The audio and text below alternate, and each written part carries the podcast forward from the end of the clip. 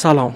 شما اپیزود هشتم پادکست دغدغه ایران رو میشنوید که در اسفند 1399 منتشر میشه. من محمد فاضلی هستم نویسنده کانال دغدغه ایران در تلگرام و صفحه با همین عنوان در اینستاگرام که با کمک همکارام پادکست دغدغه ایران رو هم منتشر می‌کنیم. ما تو این پادکست دو کار قرار انجام بدیم. اول به کتابایی می‌پردازیم که می‌تونیم از دل اونا جوابایی برای سوالامون درباره عدم توسعه یافتگی همه جانبه ایران پیدا کنیم. دوم سعی می‌کنم تو بعضی اپیزودا روایت صوتی از نوشته های خودم هم ارائه کنم. نقطه اشتراک همشون یه چیزه. جواب دادن به سوالایی از جنس پرسش عباس میرزا از اون فرانسوی تو بهبهه جنگ ایران و روس وقتی ازش پرسید فرق ما ایرانیا با شما فرنگیا چیه؟ سوالایی درباره توسعه نیافتگی سوالایی از جنس دغدغه ایران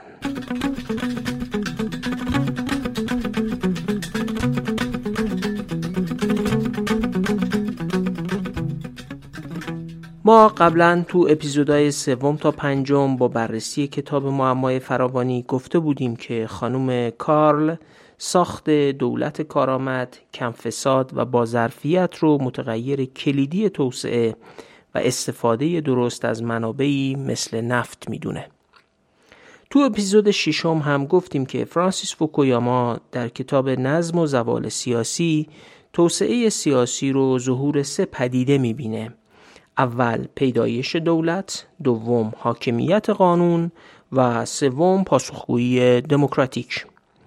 تو اپیزود هفتم هم شرح دولتسازی مبتنی بر پیدایش دولت، حاکمیت قانون و پاسخگویی دموکراتیک در آلمان رو شرح کردیم و بعد هم رفتیم سراغ یونان و توضیح دادیم که چرا یونان نتونست به اون دولتسازی و ساخت بروکراسی قوی مثل آلمان دست پیدا کنه حالا تو اپیزود هشتم میریم سراغ ایتالیا، بریتانیا و آمریکا. آلمان برای فوکویاما نمونه ایدئال ساخت دولت کارآمد، کم فساد و توانمند برای توسعه جامعه و مستاق توسعه سیاسیه. از اون طرف یونان رو هم بین کشورهای اروپایی نمونه کاملی از ناتوانی در ساختن دولتی شبیه دولت در آلمان می‌دونه خب حالا یه طیف در نظر بگیرید که یه طرفش آلمانه و یه طرفش یونان ایتالیا برای فوکویاما بین آلمان و یونان و یه جایی خیلی نزدیک به یونان قرار می‌گیره که البته تفاوتایی هم داره. انگلستان و آمریکای قرن 19 هم از نظر فوکویاما یه جایی وسط این طیفن که البته با تحولاتی بالاخره می‌تونن خودشون رو به یه دولت توانمند و کارآمد مجهز کنن. البته کاملا از نوشتار فوکویاما پیداست که از نظر او دولت های بریتانیا و آمریکا هیچ وقت مثل آلمان نشدن. اما همونجوری که ایتالیا خودش به یونان نزدیکه در طیف فوکویاما آمریکا و بریتانیا هم خیلی به آلمان نزدیکن. خب حالا وقتشه که بریم با داستان ایتالیا شروع کنیم. اما قبل از اون بگم که ما با انتشارات روزنه هماهنگ کردیم و لینکی در Castbox و کانال تلگرامی پادکست دغدغه ایران به اشتراک گذاشتیم که از طریق اون هر کسی علاقمند شد که کتاب نظم و زوال سیاسی رو بخره می‌تونه به سایت روزنه مراجعه کنه و با وارد کردن کلمه دیران این کتاب رو با سی درصد تخفیف خریداری کنه. این لینک و کد تخفیف دیران هم تا پایان اسفند 1399 فعاله و می‌تونید ازش استفاده کنید. این همکاری برای پادکست دغدغه ایران هیچ انتفاع مادی نداره و صرفا برای توسعه کتابخونی و دسترسی ارزونتر علاقمندای کتاب به کتاب نظم و زوال سیاسیه. بنابراین کار ما رو تبلیغ حاوی نفع مادی لحاظ نکنید.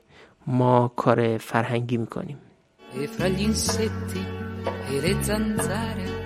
Oh bella ciao, bella ciao, bella ciao, ciao, ciao e fra gli insetti e le zanzare duro lavoro mi tocca. ایتالیا کشوریه که علیرغم اروپایی بودن و قرار داشتن در گروه جی هفت یا همون هفت کشور صنعتی سابق و امروز جزء کشورهای جی بیست یا بیست اقتصاد بزرگ دنیا اما سابقه ناکارآمدی دولت رو زیاد داره. در سالهای 1976 و 2000 دو بار بحران زباله در ناپل پدید اومد و آشغالا کف خیابونا تلمبار شد. ایتالیا از سال 2000 تا 2011 درگیر ساخت بزرگراهی با قیمت 10 میلیارد دلار بین دو منطقه این کشور بوده که به دلیل فساد، اختلاس و ناکارآمدی تا سال 2014 هنوز تکمیل نشده بود. ایتالیا در رسانه ها با ماجرای فسادهای نخست وزیرایی مثل سیلویو برلوسکونی سیاستمدار و قول مالک رسانه ها و مالک باشگاه میلان یا آسه میلان سابق و غذایای مافیا شناخته میشه. چرا ایتالیا اینجوریه؟ فوکویاما معتقد بر اساس میزان توازن بین حکومت و نخبگان یا همون طبقات دارای قدرت در جامعه سه نوع حکومت در تاریخ بروز کرده. نوع اول حکومت های مطلقه و استبدادی که حکومت نخبگان رو تحت سیطره خودش گرفته و به اونها پاسخگو هم نبوده. چین و روسیه اینجورین. نوع دوم حکومت هایی هستن که تو اونها نخبگان تونستن بر یه دولت ضعیف غلبه کنن و خودشون به عامل بهرهکشی از طبقات پایین تبدیل بشن. لهستان و مجارستان نمونه اینجور کشورها هستند و نوع سوم حکومت هایی هستند که تو اونها نخبگان و حکومت به یه توازنی با هم رسیدن که هیچ کدوم بر دیگری غلبه نکردن و اتفاقا حکومت برای اینکه نیروی خودش رو با نخبگان یا همون طبقات قدرتمند و ثروتمند به توازن برسونه با مردم طبقات پایین همدست شده و به اونها حقوقی داده و در مقابل مردم هم از حکومت در برابر نخبگان حمایت کردند و های دموکراتیک پاسخگو اینجوری ایجاد شدن. این همون مدل کشور انگلستانه. فوکویاما معتقد جنوب ایتالیا نظیر سیسیل، ناپل، پالرمو شبیه مدل دومن. یعنی یه حکومت ضعیف بوده که طبقات زمیندار و ثروتمند تونستن در حضور این حکومت ضعیف مردم طبقات پایین رو استثمار کنن. این دولت ضعیف چگونه به وجود اومده؟ یه سابقه تاریخی طولانی و یه سابقه مدرن داره. سابقه طولانیش اینه که جنوب ایتالیا ابتدا توسط خاندان آراگون اسپانیایی اداره می‌شد. بعد توسط هابزبورگ های اسپانیا و بعد توسط ناپلئون اشغال شد. این حکومت ها عین حکومت عثمانی تو یونان خارجی محسوب می شدن و مشروعیت نداشتند بنابراین یه جو بیاعتمادی و مقابله مردم با حکومت در جنوب ایتالیا وجود داشته.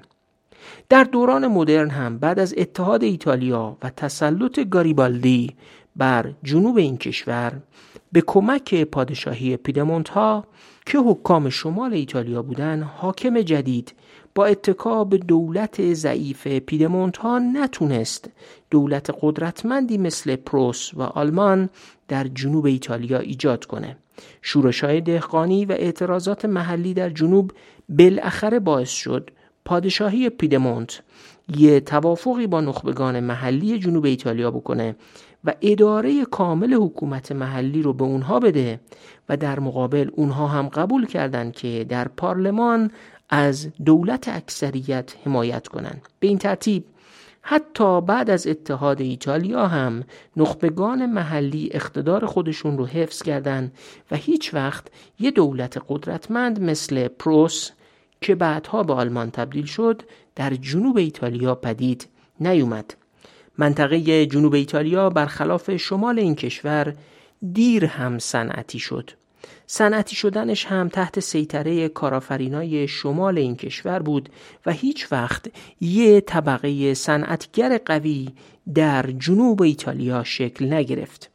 طبقه متوسطی هم که در جنوب ایتالیا ایجاد شد تحت سیطره همون زمیندارای سابق باقی موند. اما طبقه متوسط شمال ایتالیا با صنایع و کارآفرینای مدرن متحد شد. در اصل اصلا طبقه متوسطی در جنوب ایتالیا که حامی ساخت دولت مدرن باشه وجود نداشت. یکی از پدیده هایی که در جنوب ایتالیا جالب توجه مافیاست. مافیا و ربطش با دولت و مدرن و تاریخ پیدایش دولت و سیاست مدرن چگونه است؟ رفتم پیش پلیس مثل هر شهروند دیگه. هر دو پسر به محاکمه کشیده شدند ولی دادگاه تحت عنوان عبارت مقدس آزادی مجرمین را آزاد کرد. مفهوم آزادی در این کشور مساوی با آزاد کردن مجرمین و از بین بردن حقوق حقی انسانهای بدبختی مثل دختر من و اون دوتا حرومزاده بعد از آزاد شدن به من خندیدن. بعد به همسرم گفتم برای عدالت باید بریم پیش دون کارلیونه. چرا رفتی پیش پلیس؟ چرا اول نیومدی پیش من؟ برای اینکه فکر می‌کردم پلیس به دادم می‌رسه ولی متاسفانه اینطور نبود. حالا ازتون می‌خوام به خواهشم عمل کنم مافیا چیه؟ شاید بهترین تعبیر رو دیگو گامبتا اقتصاددان ایتالیایی ارائه کرده. او میگه مافیایی ها کارآفرینای خصوصی هستند که کارکردشون حفاظت از حق مالکیت فردی در جامعه که دولت قادر به انجام وظیفه خودش نیست. مافیا در اصل خدماتی رو ارائه میده که در حالت عادی دولت باید انجام بده اما دولت ضعیف قادر به انجامش نیست. یعنی مافیا تهدید به استفاده از خشونت به منظور حفظ حق مالکیت می‌کنه. با قول گامپتا مافیا دقیقا در بخشهایی از ایتالیا ظهور کرد که منازعه بر سر زمین ثروت و مبادلات حجم بالا در جریان بوده و بر سر تغییرات بعد از سال 1860 هم اختلافاتی وجود داشته. جایی که دولت نتونه از مردم حفاظت کنه یه عده پیدا میشن که پول بگیرن و به جای دولت این کار رو بکنن.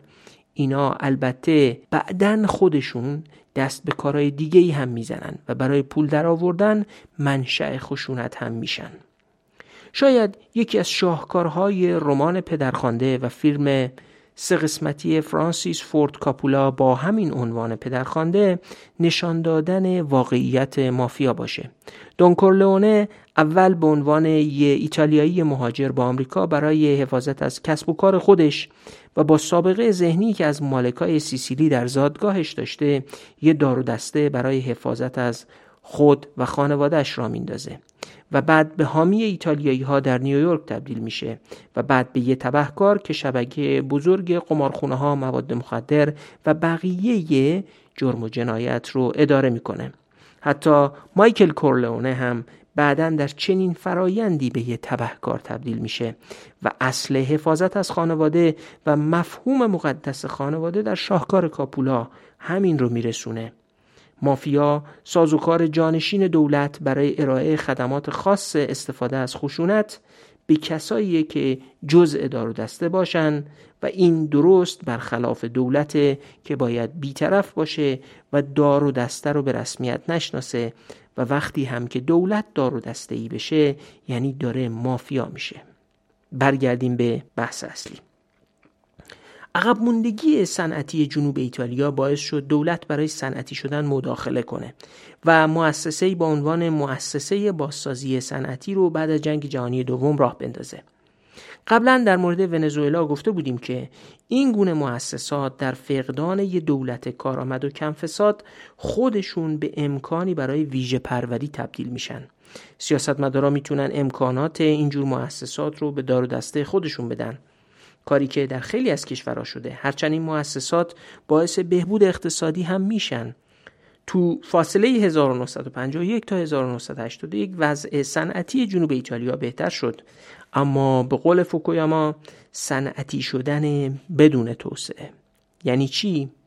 یعنی صنعت ایجاد شد. اما صنعتی که وابسته به طبقه صنعتی و کارآفرین شمال ایتالیا بود و در اصل صنعتی شدن با یه تحول انسانی و اجتماعی و شکلگیری طبقه کارآفرین طرفدار اصلاحات و طرفدار ساخت دولت مدرن در جنوب ایتالیا همراه نبود.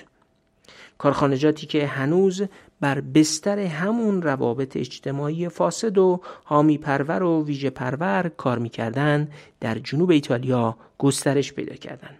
اینجاست که برخی جامعه شناسا بین توسعه و صنعتی شدن تفاوت قائل میشن صنعتی شدنی توسعه است که توامان روابط بین انسان ها هم با اون عوض شده باشه میشه صنعت داشت ولی فاسد ویژه پرور و طبیعتا ناکارآمدتر از صنعت در جایی مثل آلمان، سوئد یا ژاپن. جالب اینه که در جنوب ایتالیا نمایندگان مجلس هم نقش مهمی در این فساد و ویژه پروری داشتن و دارن. فوکویاما از قول محققی می نویسه هرگز این دولت یا اجتماع ملی نیست که برای این یا اون پروژه ساخت مسکن یا مدرسه به سرانجام رسوندن کار عمومی یا برنامه های صنعتی بودجه فراهم می‌کنه.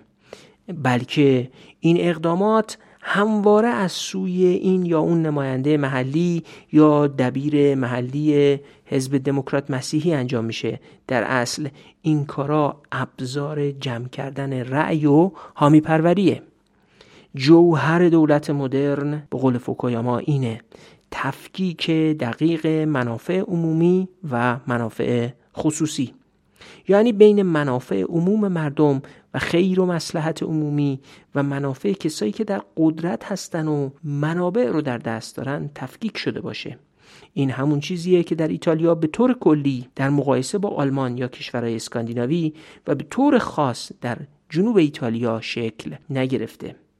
یه نکته بسیار مهم درباره ایتالیا اینه که هیچ وقت یه ائتلافی از طرفدارای اصلاحات و رها کردن کشور از دست ویژه پروری هم ایجاد نشده. حتی پیوستن به پول واحد اروپایی و الزامات اتحادیه اروپا به اصلاحات هم نتونست. منابع گروه های درگیر تو این نظام ناکارآمد رو به نفع اصلاحات دستگاه اداری بسیج کنه.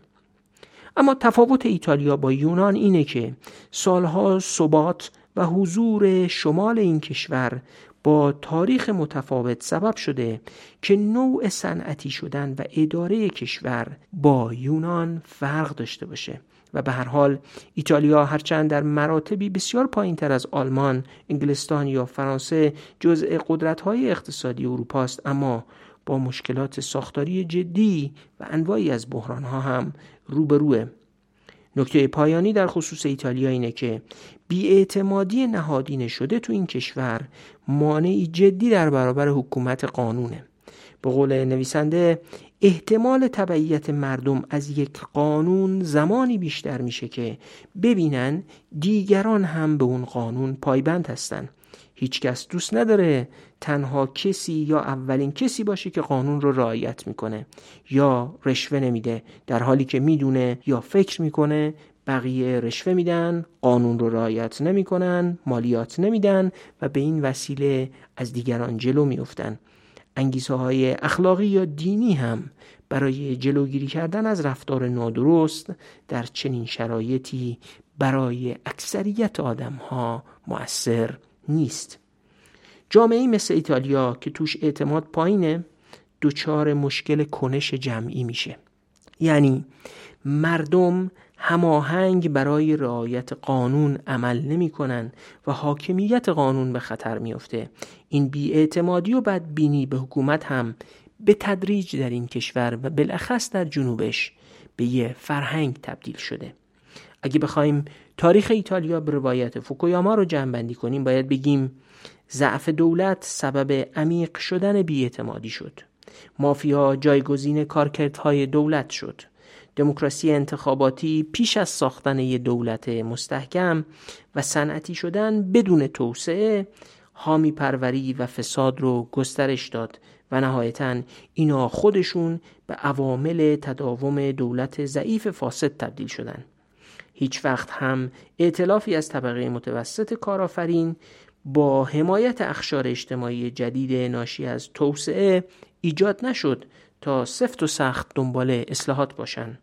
ایتالیا کجدار و مریض اما بر اثر تحولات شمال این کشور ثبات و عوامل ناشی از قرار داشتن در اروپا حفظ حداقلی از حقوق مالکیت و عوامل دیگری راه توسعه رو ادامه داده کشوری بینابین یونان و آلمان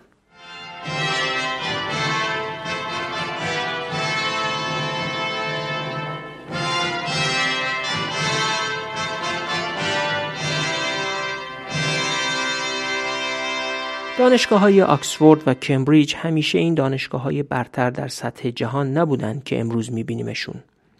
یه روزگاری سطح فساد تو بریتانیا به اندازه بوده که وقتی در سال 1770 می‌خواستن از لورد الدون امتحان بگیرن فقط دو سوال ازش پرسیدن سوال اول نام عبری جایی که مسیح در آن به صلیب کشیده شد چیست؟ به سوال دوم بنیانگذار کالج دانشگاهی آکسفورد چه کسی بود؟ او هم دو کلمه گفت و دیگه پاسخی نداد. انگلستان کشوری بود که بروکراسی شایسته سالار نداشت. بالاخص نظام توزیع شغلها توسط نخبگان سیاسی کاملا رواج داشت و به قول فوکویاما ارتباطات عدهای محدود از نخبگان با یکدیگر همه آن چیزی بود که برای منصوب شدن به مقامات حکومتی لازم بود این وضعیت بالاخص در هندوستان که مستمر انگلستان بود بیشتر جاری و ساری بود شرایط هندوستان دور از کشور انگلستان اونجا رو به جایی تبدیل کرده بود که هر کی تو انگلیس کاری پیدا نمی کرد دنبال شغلی تو هندوستان می شد که شرایط قارتگری رو هم مهیا داشت.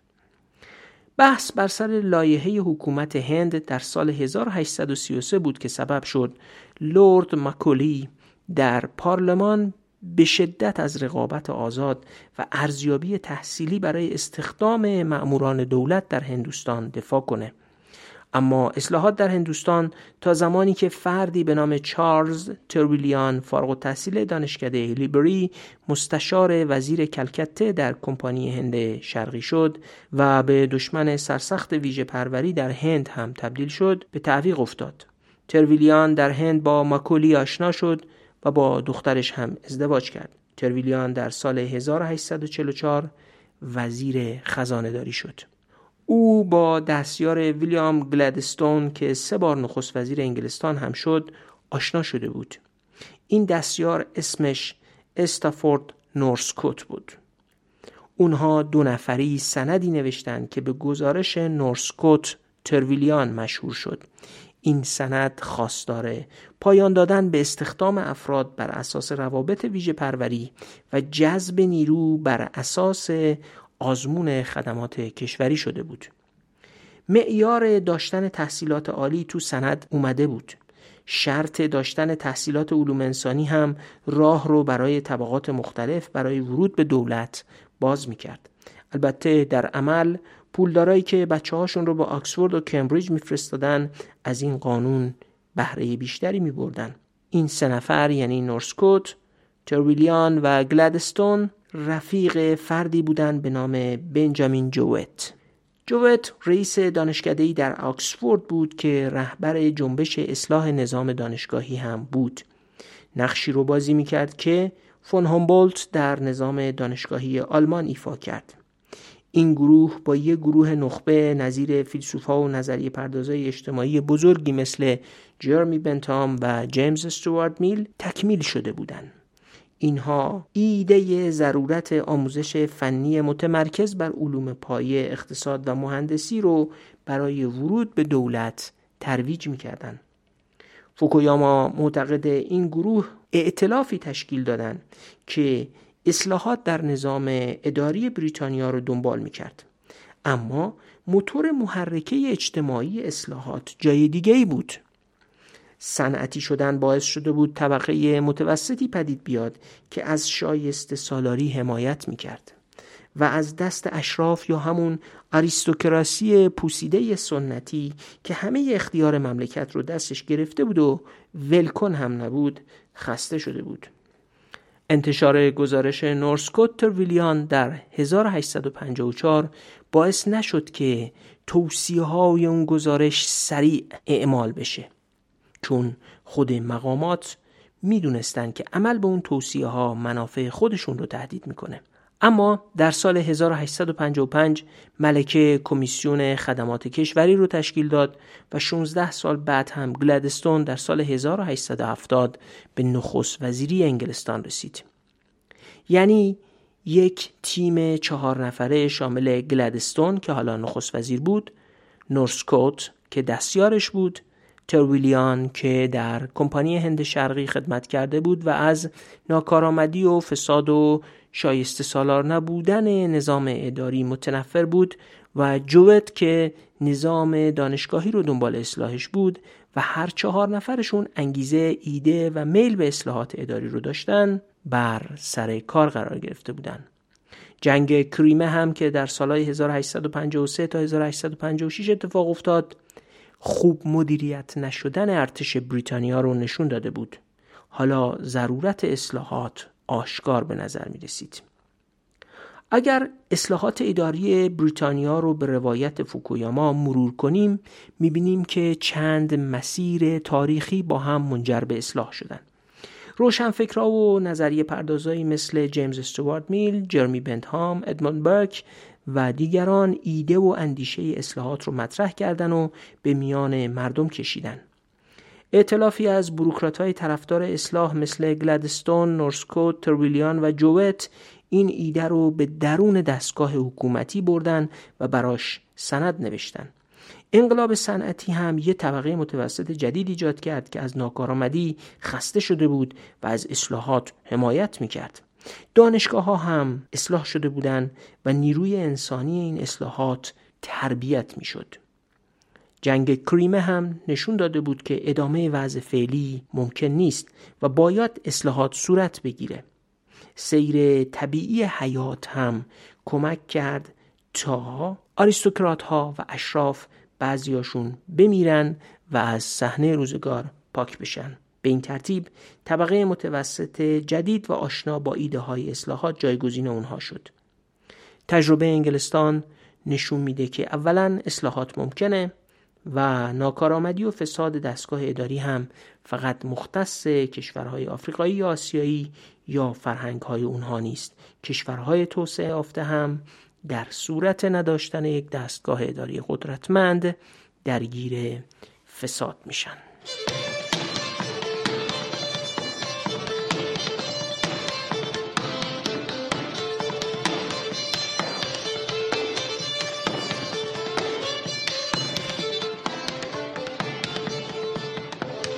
آمریکا رو مهاجرانی ساختن که از اروپا وارد می شدن. خیلی از مهاجرایی که به آمریکا می اومدن از سلطه ستم و قدرت‌های متمرکز اروپایی فراری شده بودند. اونها تجربه فئودالیسم و نظامهای سلسله مراتبی سرکوبگر رو داشتن و می‌دونستند که قدرت مطلقه دولت می‌تونه تا چه حد عذاب آور باشه. آمریکا به علاوه سابقه فئودالیسم نداشت و باورای رایج مردم هم متمایل با آزادی بود شرایط تاریخی و جغرافیایی آمریکا هم به چنین تصوراتی میدون می‌داد آمریکای شمالی سرزمین وسیعی بود که در اون فرصتهای برابر برای همه امکان پذیر به نظر می رسید. وضع زندگی هر کسی با کار و تلاشش و استعدادی که به خرج می‌داد متناسب بود. نابرابری موروسی و اشراف باقی مونده از گذشته در این سرزمین جدید وجود نداشتند. یه دولت قدرتمند هم لازم نبود که از ثروتمندا مالیات بگیره و بین فقرا توزیع کنه. و ایده جان لاک فیلسوف انگلیسی رواج داشت که افراد آزادند به نفع خودشان عمل کنند. تنها گروهی که از وجود یه دولت قوی حمایت می کرد آفریقایی تبارهایی بودند که به دلیل تبعیض علیه سیاهان با محدودیت آزادی و تحرک اجتماعی مواجه بودند و یه جورایی مثل طبقه کارگر سفید پوست اروپا از وجود دولتی که از اونها حمایت کنه خشنود می شدن. انقلاب آمریکا هم انقلابی علیه سلطه استعماری انگلستان بود و به نوعی انقلاب دولت ستیز به شمار می رفت.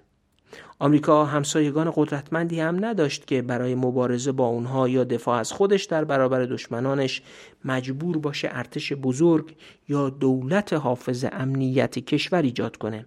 بنابراین تاریخ جغرافیا آدمایی که وارد این سرزمین جدید شده بودند وفور منابع ایده های فلسفی درباره آزادی و هر عامل دیگه‌ای به نوعی ضد ایده تشکیل دولت قوی و مسلط بود. از بین پدران بنیانگذار آمریکا فقط الکساندر همیلتون بود که به تأسیس دولت قوی و کارآمد علاقه نشون می‌داد. توماس جفرسون دیگر پدر بنیانگذار آمریکا به شدت ضد دولت بود و وقتی که آمریکا فقط سه هزار نفر کارمند دولت داشت می‌گفت جا دارد بپرسیم که آیا ادارات و اداره نشین های ما چندین برابر حد لازم نیستند؟ و این امر گاه به خدمتی که برای انجام آن مأموریت یافتند لطمه نمی‌زند. این دولت ستیزی و مخالفت با دولت بزرگ را حتی می‌شد در اندازه شهر واشنگتن به عنوان مقر حکومت در اوایل شکلی آمریکا نسبت به دیگر شهرهای این کشور دید. آمریکا بر بستر دولت ستیزی و در قالب دموکراتیک خلق شد و حق رأی به گروه های زیادی داده شد. پدران بنیانگذار آمریکا سر سازگاری با احزاب هم نداشتند و حتی جورج واشنگتن در سخنرانی خداحافظی از ریاست جمهوری نسبت به آثار زیانبار روح حزبی که می‌تونست باعث تفرقه و نابودی ملت جدید بشه هشدار داده بود. جان آدامز هم معتقد بود تقسیم کردن کشور و ملت به دو حزب بزرگترین شر سیاسی است. اونا بیشتر دنبال افراد خیرخواه و دنبال خیر جمعی میگشتند که کشور رو رهبری کنن نه آدمای حزبی.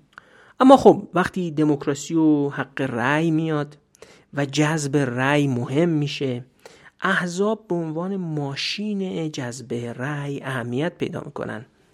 البته احزاب فقط ماشین جذب رأی نیستن. سیستم حزبی و جذب رأی بالاخره خودش رو در قالب رئیس جمهوری مثل آندرو جکسون با آمریکا تحمیل کرد. جکسون رو بنیانگذار پوپولیسم آمریکایی هم می‌دونن.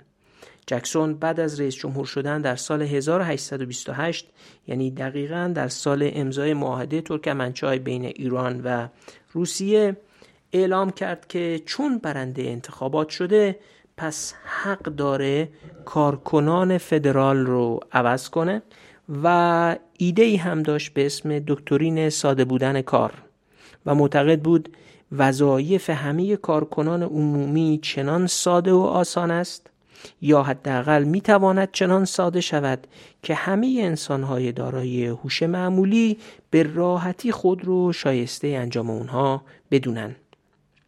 جکسون با همین ایده ها فرصت های زیادی برای وارد کردن وفاداران حزبی به پستای دولتی فراهم کرد و به این ترتیب ویژه پروری آمریکایی و دادن مواهب پستای دولتی به نخبگان خاص و محدود رو عمومی کرد و از ویژه پروری گذار کرد به حامی پروری. خیلی مسائل مهم بود اما وعده پیدا کردن یه شغل یا تأمین یه مطالبه شخصی ابزار موثری بود که باهاش می‌شد برای فعال کردن طبقه کارگر و فقیر آمریکایی به رأی دادن استفاده کرد. احزاب به این ترتیب توسعه پیدا کردند. ترکیب سیاست حزبی، نبود دولت قدرتمند مثل آلمان و حامی پروری کار رو به جایی رسوند که زاکاری تیلور رئیس جمهور سال 1849 به اندازه سی درصد کل سمتهای اداری فدرال رو عوض کرد. جیمز بوکانن در سال 1857 همین تعداد پست رو عوض کرد و آبراهام لینکلن که سال 1860 رئیس جمهور شد همیشه شاکی بود که چرا این همه متقاضی گرفتن پست وجود داره جنگ داخلی آمریکا و رسیدن سربازان طرفدار اتحاد به یه میلیون نفر ضرورتی برای ایجاد دم و دستگاه دولت قوی ایجاد کرده بود. اما بعد از پایان جنگ و کاهش شدید تعداد نفرات این ارتش همین انگیزه هم از بین رفت. برای اینکه یه مثال ملموس از اون دوران آمریکا ارائه کرده باشیم نقل داستان توید خیلی راهگشاست. ویلیام مارسی توید کسی بود که مجلس ایالتی نیویورک در سال 1858 قرارداد ساخت ساختمان دادگاه شهر رو به او داد. به شرط اینکه هزینه ساخت بیش از 250 هزار دلار نشه.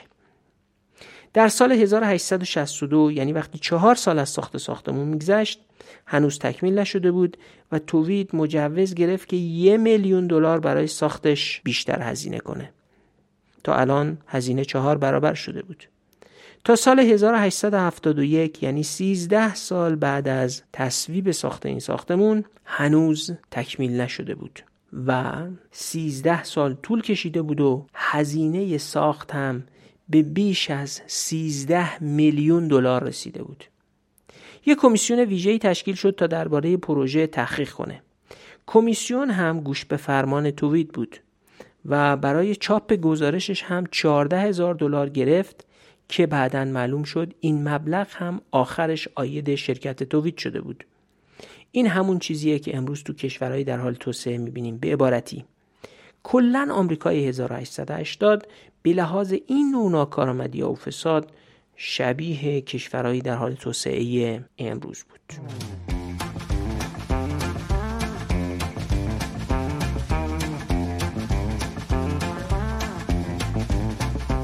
اصلاحات اساسی در آمریکا از دهه 1880 آغاز شد.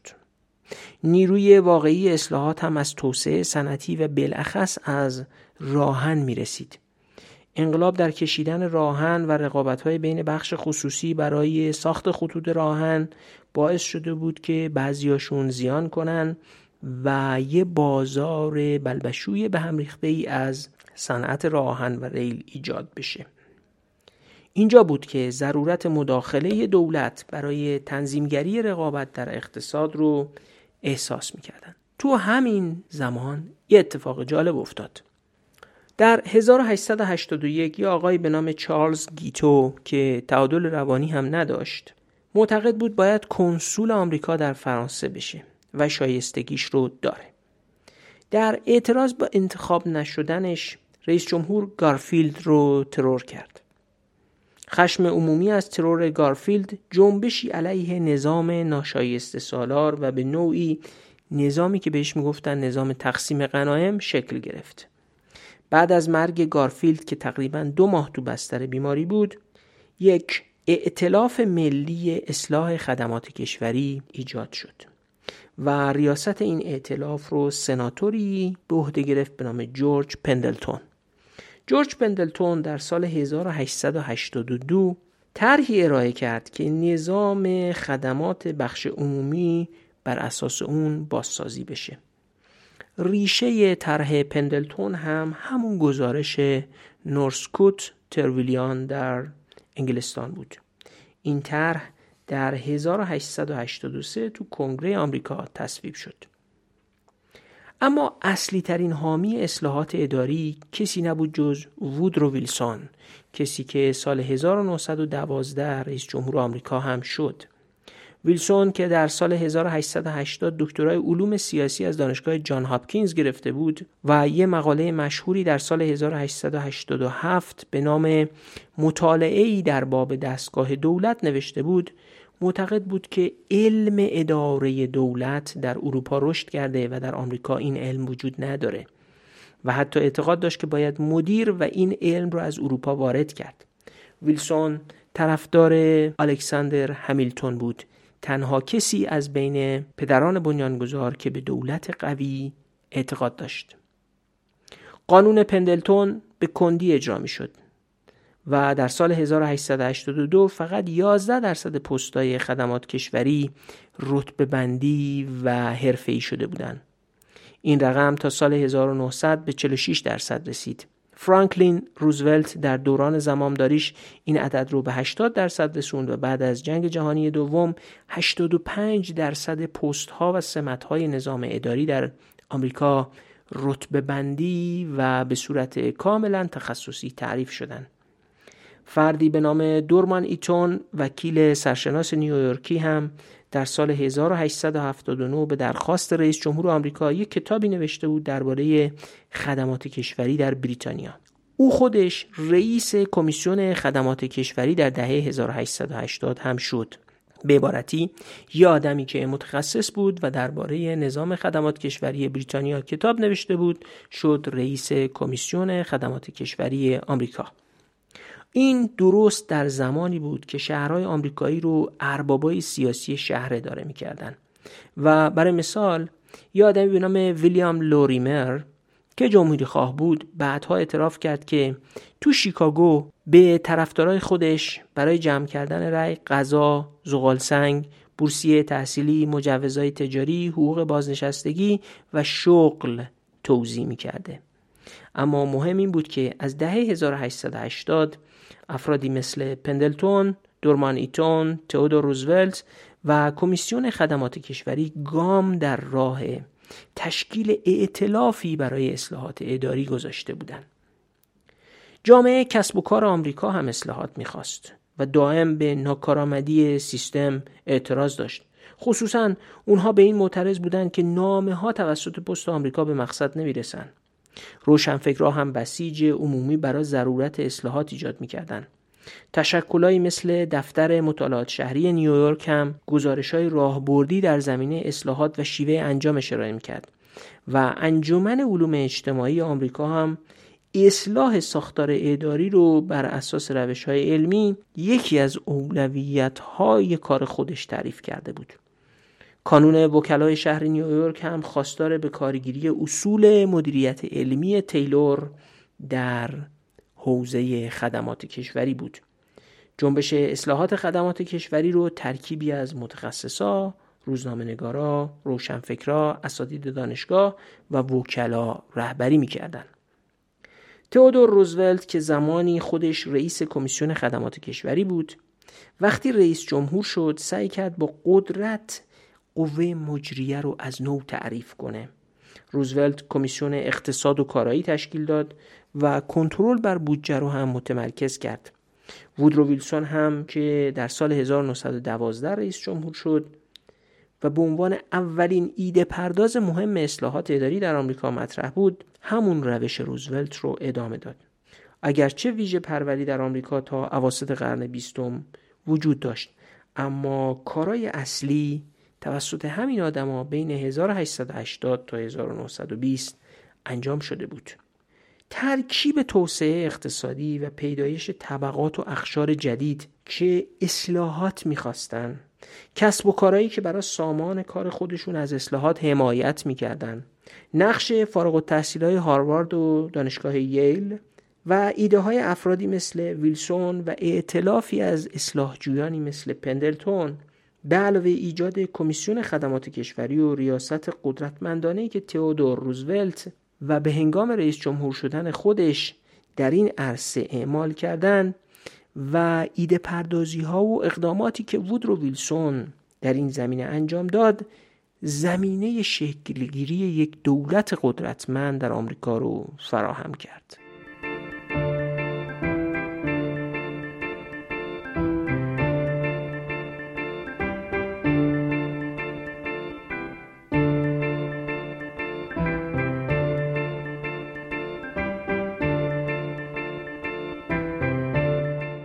بد نیست داستان یه آمریکایی اصلاحجو رو هم مرور کنیم.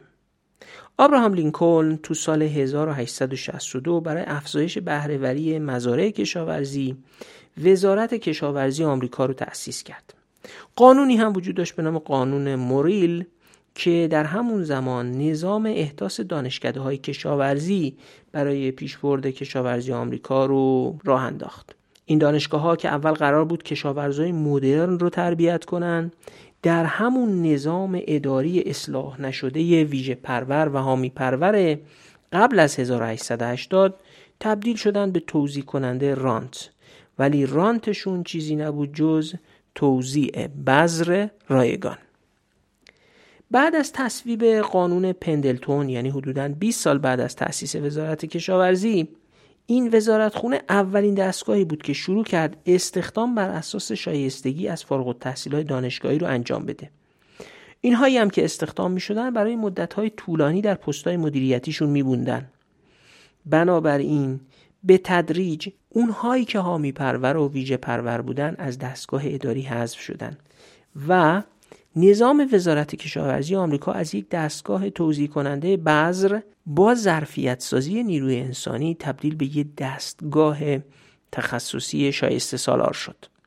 ترکیب شایسته گزینی که تو این وزارت خونه انجام شد مدیریت علمی و به کارگیری فارغ التحصیل های دانشگاه های برتر به روح سازمانی وزارت کشاورزی آمریکا تبدیل شد آژانس جنگلبانی آمریکا که یکی از بخشای کلیدی همین وزارت کشاورزی یکی از موفق ترین نمونه های این نظام شایسته سالاره که 150 جنگل و 200 میلیون آکر زمین رو مدیریت می‌کنه.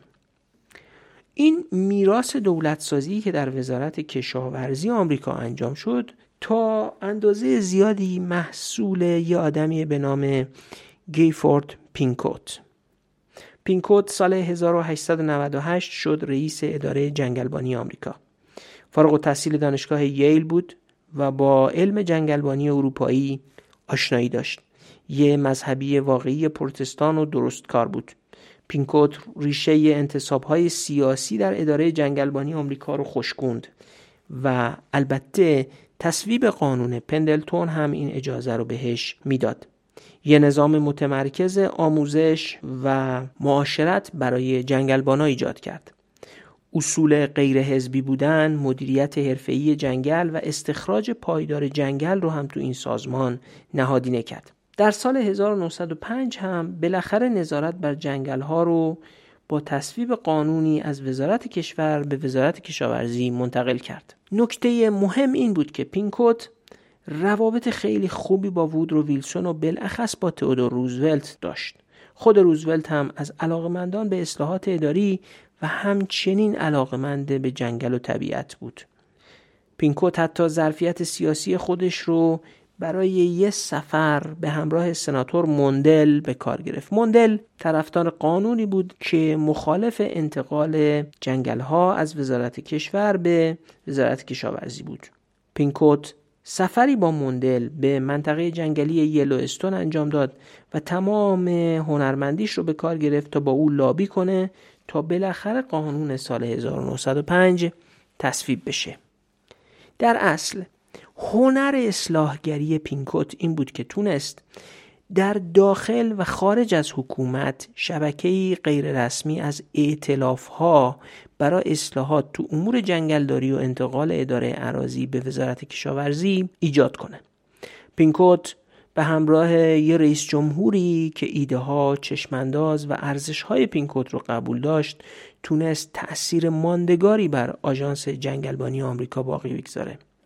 به این ترتیب میشه گفت پایان حامی پروری در آمریکا محصول ائتلافی از طبقه متوسط نوظهور بود که بر اثر صنعتی شدن و رشد اقتصادی آمریکا ایجاد شده بود. که این طبقه در ساختن یک دولت قوی کارآمد منفعتی داشت. کارآمدی دولت با منافع این طبقه در قالب کسب و کار علم و آمال و آرزوهاشون سازگاری داشت.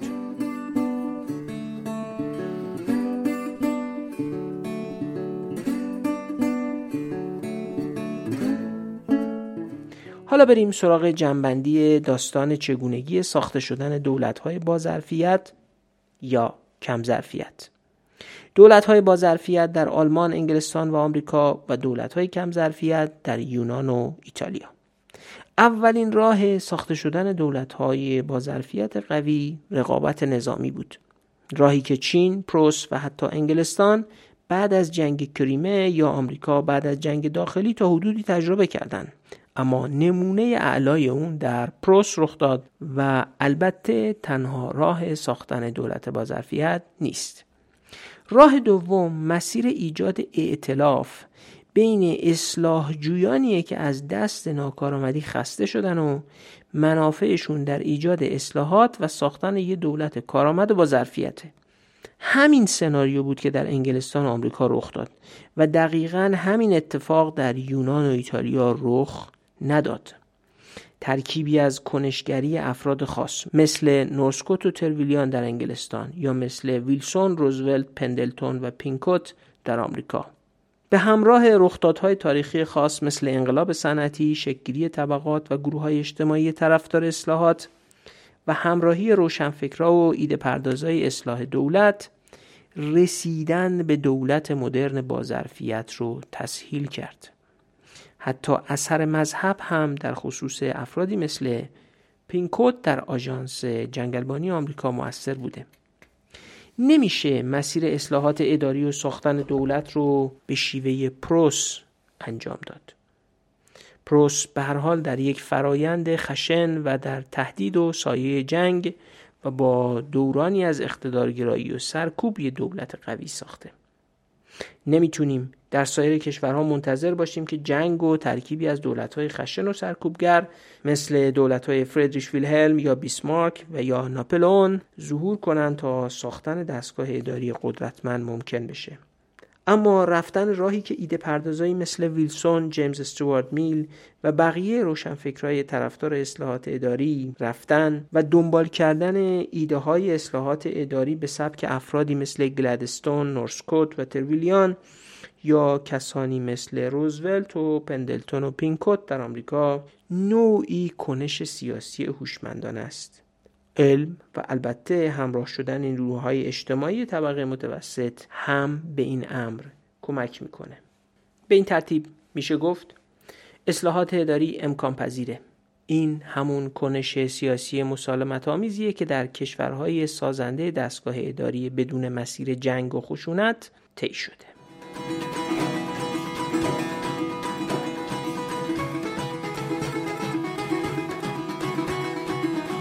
خب اپیزود هشتم پادکست دغدغه ایران با مرور تاریخ بروکراسی و تحولات اداری در ایتالیا، بریتانیا و آمریکا به روایت فرانسیس فوکویاما در کتاب نظم و زوال سیاسی به پایان می‌رسه. ما در اپیزود نهم سراغ کشورهای در حال توسعه و در اصل کشورهایی که در ساختن دولت با ظرفیت شکست خوردن میریم. خیلی ممنون که اپیزود هشتم پادکست رو با ما همراه بودید. با همراهی شماست که به طی کردن این راه نه چندان راحت امیدواریم. این پادکست الان روی شنوتو، Castbox، iTunes و Google Podcast هم در دسترسه. روی تلگرام هم که منتشر میشه. ایمیل dirancast at gmail.com هم که راه ارتباطی با ماست. سلامت و سربلندی همه ایرانیا و شما که شنونده ما هستید. آرزوی قلبی همه تیم پادکست دغدغه ایرانه. خدا حافظ.